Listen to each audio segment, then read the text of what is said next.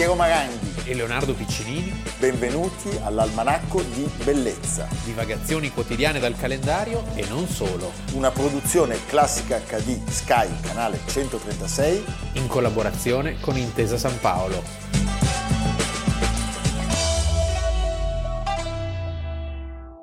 Almanacco di Bellezza, 4 marzo, Leonardo Piccinini. Piero Maranghi. Oggi, prima di parlare di un campione della letteratura, Leonardo si è accorto subito, no, non te l'avevo detto, che sono il Sassella si beve.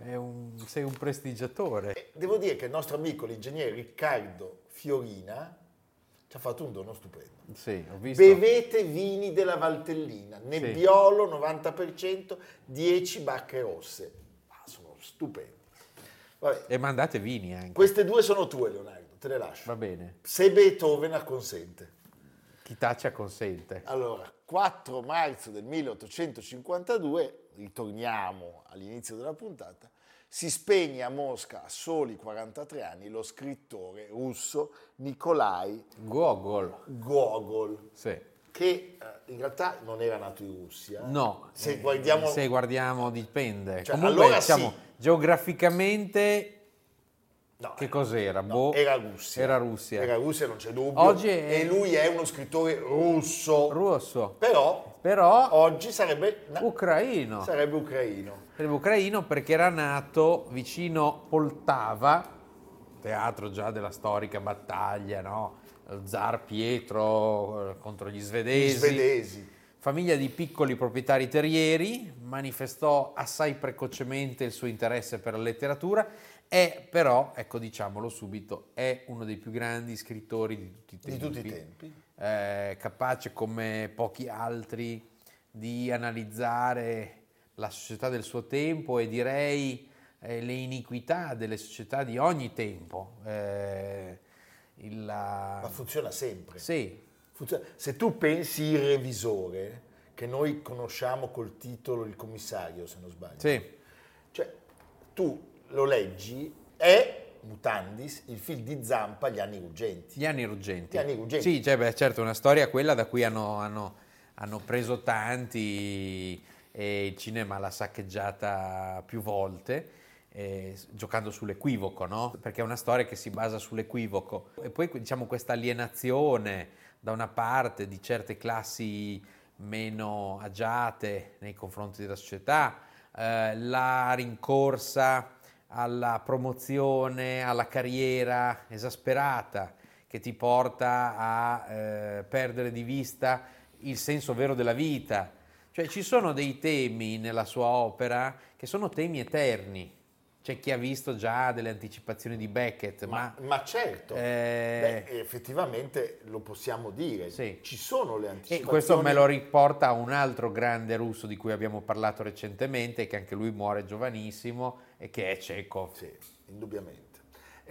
Però se Cecov è una figura che comunque riesci a contenere... E anche per Cecov, tra l'altro, abbiamo ora detto che in qualche modo anticipava Beckett, se ti ricordi. Sì, Gogol è un autore del tutto inafferrabile. E poi c'è l'ambiguità del suo conservatorismo e della sua critica sociale messi insieme, il suo rifiuto della modernità, che peraltro funziona sempre, lo puoi sempre riportare in avanti nel tempo. Sì, il rifiuto della modernità, diciamo, non è un autore progressista, no, è pessimista. Il suo è un pessimismo verso un mondo che ti dilania, un mondo per cui, secondo lui, alla fine l'unico antidoto a questa alienazione e il ritorno alla vita vera è la conclusione tragica della vita, cioè la morte e la pazzia. Solo attraverso la morte e la pazzia puoi rivendicare la tua vera umanità. È un gesto che ti sì, insomma, siamo... Quanto è russo! Sì. Senti, la letteratura russa si fa tradizionalmente iniziare, la tradizione, da Mikhail Lomonosov. Sì. Diciamo che un secolo dopo arrivano lui e, più anziano di 10 anni, Pushkin. Se Pushkin è l'autore padre della patria per la grande Russia, possiamo dire che Gogol è quello che fa sì che la Russia e la sua letteratura siano patrimonio del mondo. Non c'è dubbio. È una Russia in realtà che è pienamente europea, sono problemi che sono comuni alle società di ogni parte del mondo evoluto, dove cioè ci sono delle burocrazie che ti opprimono, ci sono delle mediocrità che tendono a soverchiarti e da cui tu sei stritolato. Sì, beh, sì. Charlie Chaplin è il figlio di questo mondo, sì. Franz Kafka è il figlio di questo mondo. È una storia appunto lunghissima. Fino a Fantozzi. Siccome si lamentano dei miei tic, uno dei quali è toccarmi il naso, sì. Io manderei un contributo che il naso. Pubblico di classica nella versione shostakoviciana. Prego la regia.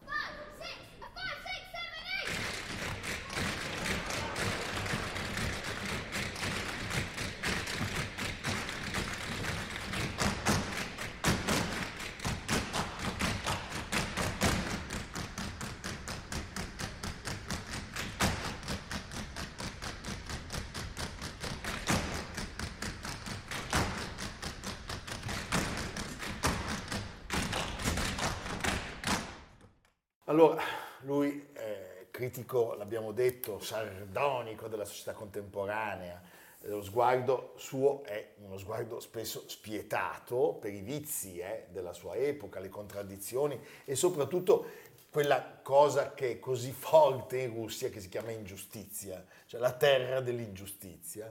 E sebbene nessuno meglio di lui abbia saputo mettere alla berlina questi usi e la classe dirigente di quel mondo, lui, l'abbiamo detto, non è certamente un progressista. No, non è un progressista perché appunto non ha una visione positiva del futuro e del progresso, ha una visione di pessimismo, direi leopardiano per certi aspetti, sì. E di una ineluttabilità di questo meccanismo che ti stritola, che è un po' la triste cifra dei suoi personaggi. Pensate, c'è un altro grande personaggio della storia dell'umanità, parliamo di Dostoevsky. Nel 1849 lui verrà arrestato per poi essere messo al patibolo e graziato solo quando i fucili sono puntati. Il capo di imputazione è di aver letto pubblicamente un'epistola del critico Belinsky, non era Bellini. No. No, Belinsky, che aveva indirizzato a Gogol, tacciato nel testo di una deriva reazionaria. Allora, la visione di Gogol è antisistemica, certamente. Ci sono delle tracce di conservatorismo ben prima di questo episodio. Sì, anche se devo dire che all'inizio la sua è una visione un po' più positiva, cioè nel senso che lui ha le sue prime raccolte di racconti sono dedicate alla sua terra, alla sua Ucraina, sono leggende, sono fantasie, sono elementi del folklore. Che tristezza pensare all'Ucraina di oggi in queste tragiche condizioni. E poi intorno agli anni 30 lui matura una sostanziale analisi impietosa della radice del male, della corruzione, dell'infelicità umana, che è il vero tema centrale, l'infelicità di tutta la sua produzione, direi. Non sono personaggi felici. Beh, diciamo che ingiustizia e infelicità sono temi spesso cruciali anche. Di sempre. Di sempre e poi di quel luogo. Ah beh, lì sì, certo. Diffusi, diciamo. Lì era proprio, cioè se ti andava male, ti andava male. Molto male.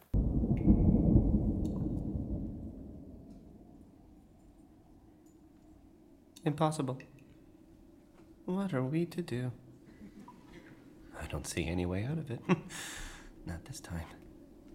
Oh. Oh. Oh. I feel sick. How do we get home? A month by coach at the very least. How much is the fare? Oh, just take it out of my travel expenses. There's nothing left of your damn travel expenses. Oh, hang it. I've never been so hungry in all my life. Hand me my pouch of tobacco. Did you not hear? I said, hand me my pouch. And then fetch my cap and cane. I should like to take my breakfast in the parlor. I don't have your pouch. You're lying. I'm not lying. Why would I lie? You're lying. No, I'm not. Hand it over. Look, I'm not. I don't have any pouch. How would I have? I don't have your pouch. I'm not lying.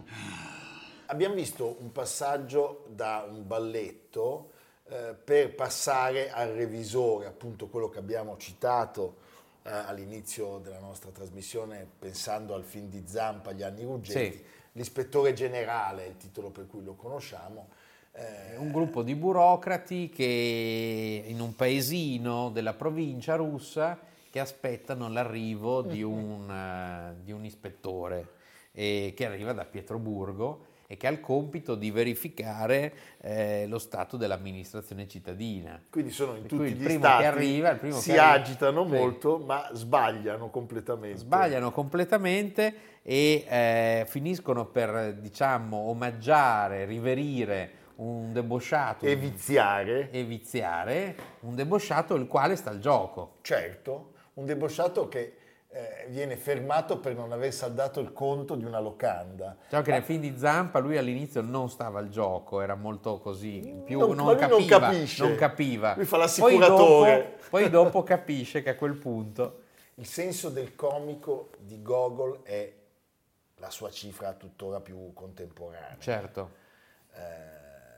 Il comico è la realtà del nostro vissuto.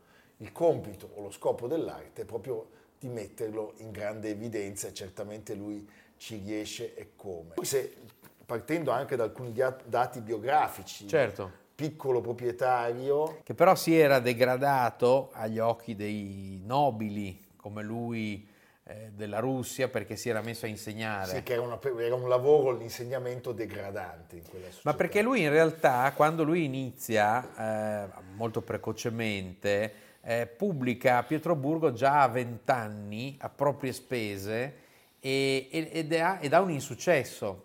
Quindi questo insuccesso lo porta prima a entrare nella macchina burocratica e poi ad accettare l'insegnamento.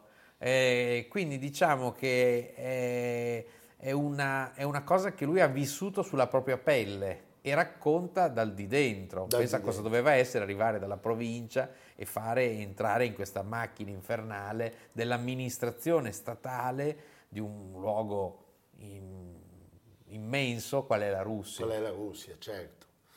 Beh, e poi come dimenticare il cappotto. Il cappotto, l'impiegato che muore assiderato dopo essere stato derubato del suo cappotto nuovo di zecca, un cappotto che sembrava avergli dato una nuova dignità, certo. Oltre ad aver perso questa dignità viene anche degradato dal funzionario più alto in grado. Sì, terribile, una crudeltà, un libro tra l'altro che ai miei tempi si leggeva già alle elementari. Sì, no, un grande classico. E poi Le anime morte, l'acquisto degli atti di proprietà dei servi della gleba defunti da parte di questo personaggio. Sappiamo che lui era impegnato nella stesura del secondo volume, chissà che cosa ci avrebbe mostrato, ma lo diede alle fiamme prima di morire e quindi è rimasto in forma di frammento. Pure un capolavoro della letteratura, certo. Insomma, sono tutte opere straordinarie se pensiamo agli anni in cui sono state scritte, perché questo è il dato fondamentale, che è facile scriverlo oggi. Era molto più difficile avere questa acutezza, questa nettezza, questa visione così lucida entro la metà degli anni 50 dell'Ottocento. Assolutamente. Senti, abbiamo visto che c'è molta musica tratta o ispirata dalle sue opere, pensiamo ai racconti degli arabeschi, pensiamo ai racconti di Pietroburgo, ma siccome abbiamo parlato delle anime morte, ci congediamo da questo immenso scrittore. Morto a Mosca, soli 42 anni, il 4 marzo del 1852. Con la musica di un grandissimo compositore del Novecento, Alfred Schnittke, Le anime morte.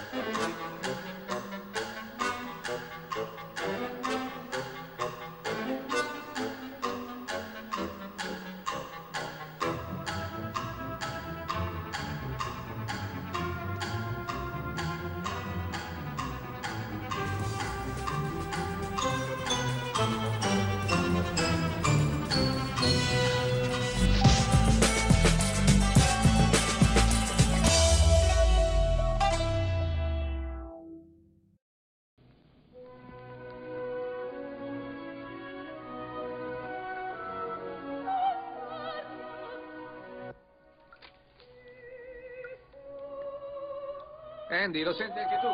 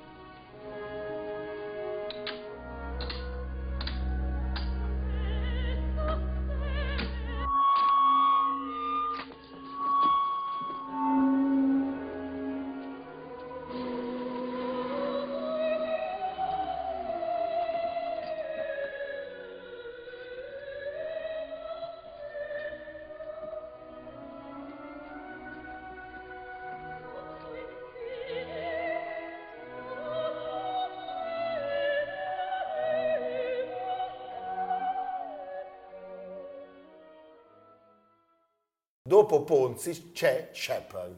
Avete visto un passaggio dal film Sulle ali della libertà. Noi oggi passiamo... Beh, un personaggio straordinario. Anche perché avrebbe, diciamo, oggi è un po' dimenticato, ma avrebbe ispirato nella sua storia intanto grandi artisti e grandi letterati, e poi sarebbe diventato il protagonista, cioè, ma quello a cui si ispirano i due di cui abbiamo parlato, Brecht e Weill, per il personaggio di Mackie Messer nell'opera Da tre soldi di Bertolt Brecht e Kurt Weill. Cioè, lui è il campione assoluto di queste fughe dal carcere, forse è il primo eroe romantico inglese dopo Robin Hood. Stiamo parlando di uno che consuma la sua esistenza a 22 anni.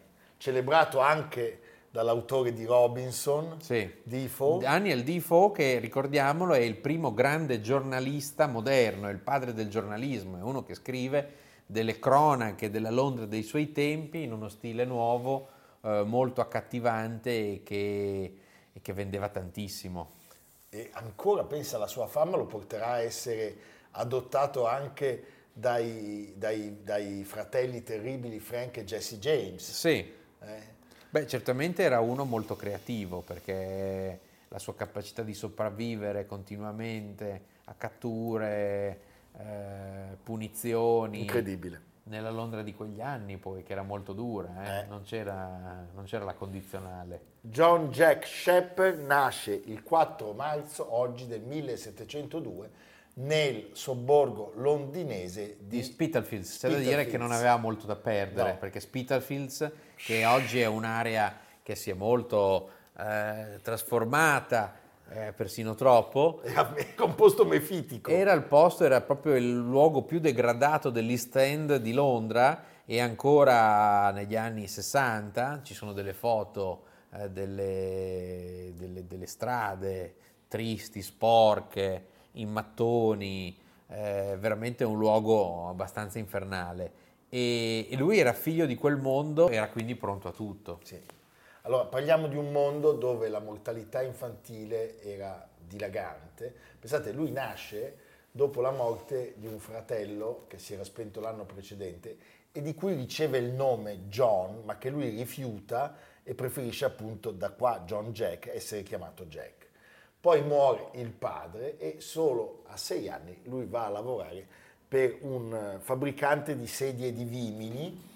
A 10 anni impara a leggere e scrivere e poi diventa un carpentiere. E già è una cosa non comune, saper leggere e scrivere, capisci, seppure a 10 anni, insomma, ci ha messo un po', però meno male. Però non ancora ventenne, quindi diciamo che sono gli ultimi anni della sua vita quelli in cui si mostra, diciamo, alle cronache.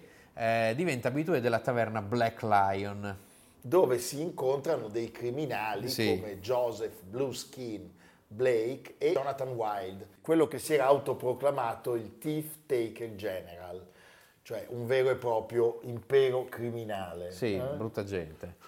Non frequentarli, Piero.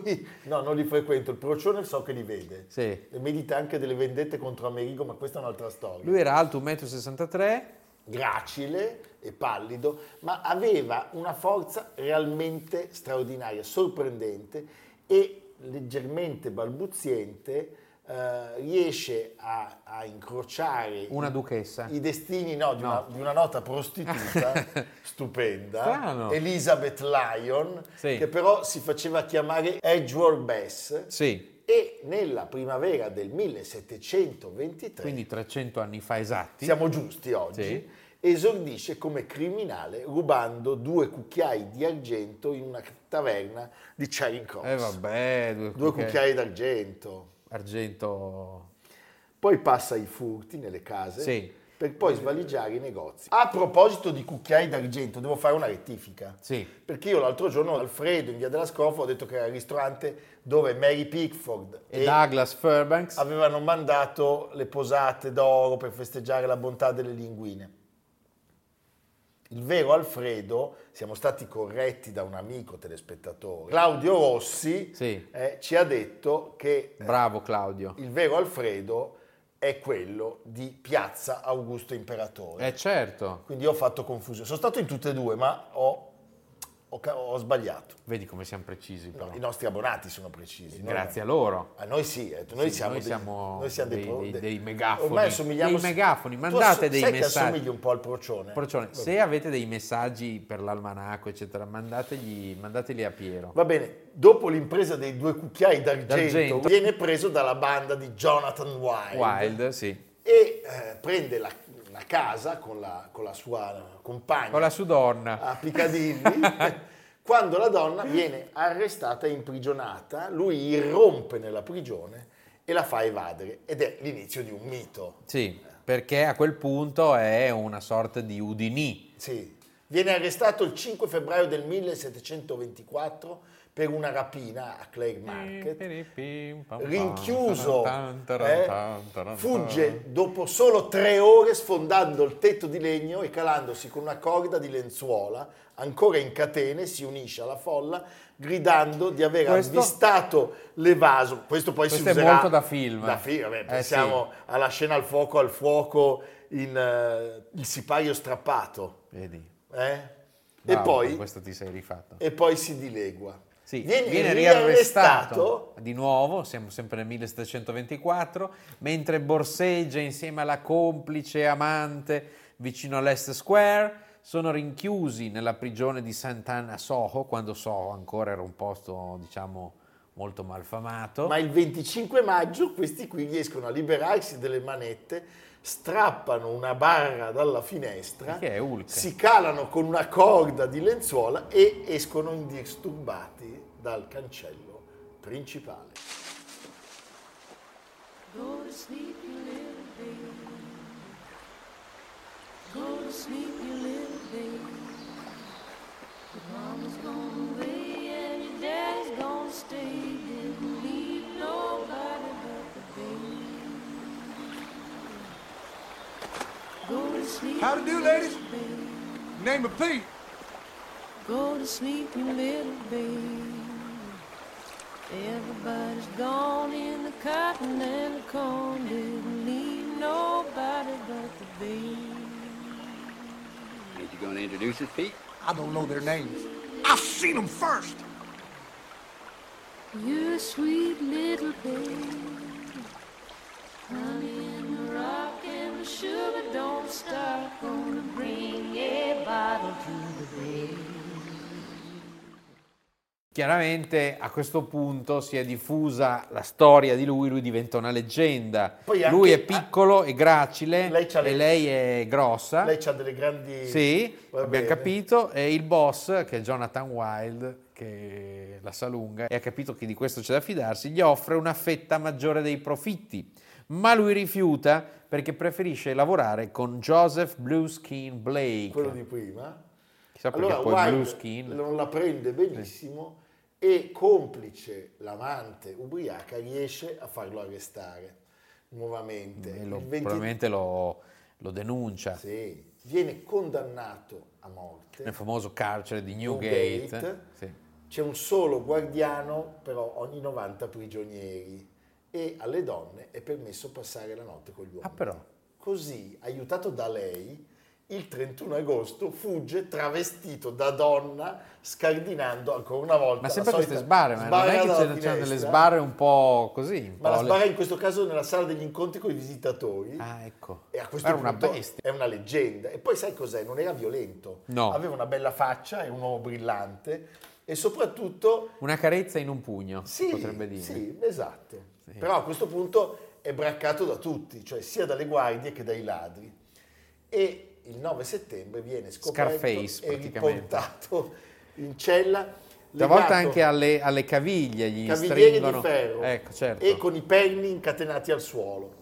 Ci mette un mese a organizzare una nuova rocambolesca fuga, sblocca con un chiodo i lucchetti delle manette, rimuove le catene e con una sbarra scardina il soffitto. Beh, vabbè, insomma, qua è... Penetra nella stanzetta rossa che era la cella riservata ai prigionieri giacobiti catturati nella battaglia di Preston. E certo, quelli che quando arrivavano dicevano Preston, facciamo Preston. Sì, sì. E ancora, pensate, con i piedi incatenati riesce a scassinare 6 porte, arriva alla cappella del carcere, sale mai sul tetto e con l'immancabile lenzuolo si cala a prendervi in una era casa vicino al Pacino e sbuca in una strada dopo la mezzanotte senza nemmeno svegliare i proprietari. Solo un cane si accorge. No, a questo punto arriva l'articolo di Daniel Defoe. A quel punto arrivano gli articoli di Travaglio. No, di Defoe, perché Travaglio l'avrebbe lasciato in carcere. È un giustizialista, dai, ma avrebbe avuto ragione, però in questo caso. Ma no. Povero Sheppard. E addirittura ci sono le ipotesi che sia il diavolo ad aiutarlo. Ah.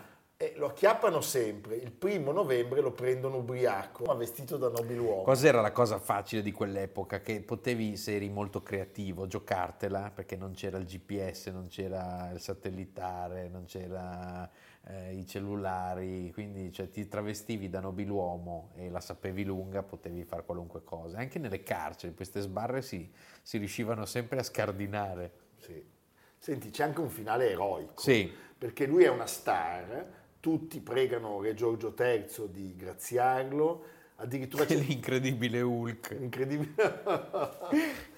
E a un certo punto gli offrono un compromesso, cioè se lui avesse delato i suoi compagni di certo, scorribande, il pentito, gli offrono di fare il pentito, gli avrebbero commutato la pena. Naturalmente lui rifiuta e il 16 novembre del 1724 viene portato alla gogna di Tyburn per essere impiccato. All'esecuzione, che è lunghissima e crudelissima, perché il fisico minuto causa una morte molto lenta, nel caso dello strangolamento, ci sono, signore e signore, 200.000 persone, cioè un terzo degli abitanti di Londra. È una star. E soprattutto diciamo che diventa da evaso a novello Robin Hood, quindi cominciano a esserci articoli, ribelli, ballate, l'opera fino ad arrivare all'Opera del Mendicante, un gran successo di John Gay del 1728, e il Lord Ciambellano 10 anni dopo ne vieta la pubblicazione, perché di questo Sheppard non se ne voleva più sentire parlare. Sì. Un po' ci sono riusciti, Sì. Va bene, un ultimo contributo per Jack Sheppard. Ho voluto usare le immagini più in voga nel linguaggio operistico, non lo so, tipo la nave, i fiori, le api, eccetera, eccetera. Bravo, ma ho inserito anche una scena di prigione, perché il pubblico femminile trova sempre, come dire, deliziosamente patetiche queste situazioni. Vero, signora? Spero comunque di essere perdonato se per caso, come credo, la mia opera non dovesse risultare completamente inverosimile come tutte quelle che siamo abituati a vedere, specialmente al comunale. Ma a parte questo, è un'opera secondo le regole. Devo aggiungere che, sì, noi l'abbiamo già rappresentata nella Sala Grande della Compagnia dei Mendicanti, al Giovanni XXIII, dove abbiamo anche fatto le prove. Ma che non sarò mai abbastanza riconoscente a voi tutti, perché ora la portate in un teatro vero. Signore, guardi che purtroppo ci manca il direttore d'orchestra. Almanacco di bellezza a cura di Piero Maranghi e Leonardo Piccini, con Lucia Simioni, Samantha Chiodini, Silvia Corbetta, Jacopo Ghilardotti, Paolo Faroni, Stefano Puppini. Realizzato da Amerigo Daveri, Domenico Catano, Luigi Consolandi, Simone Manganello, Valentino Puppini. Una produzione Classica HD, Sky Canale 136, in collaborazione con Intesa San Paolo.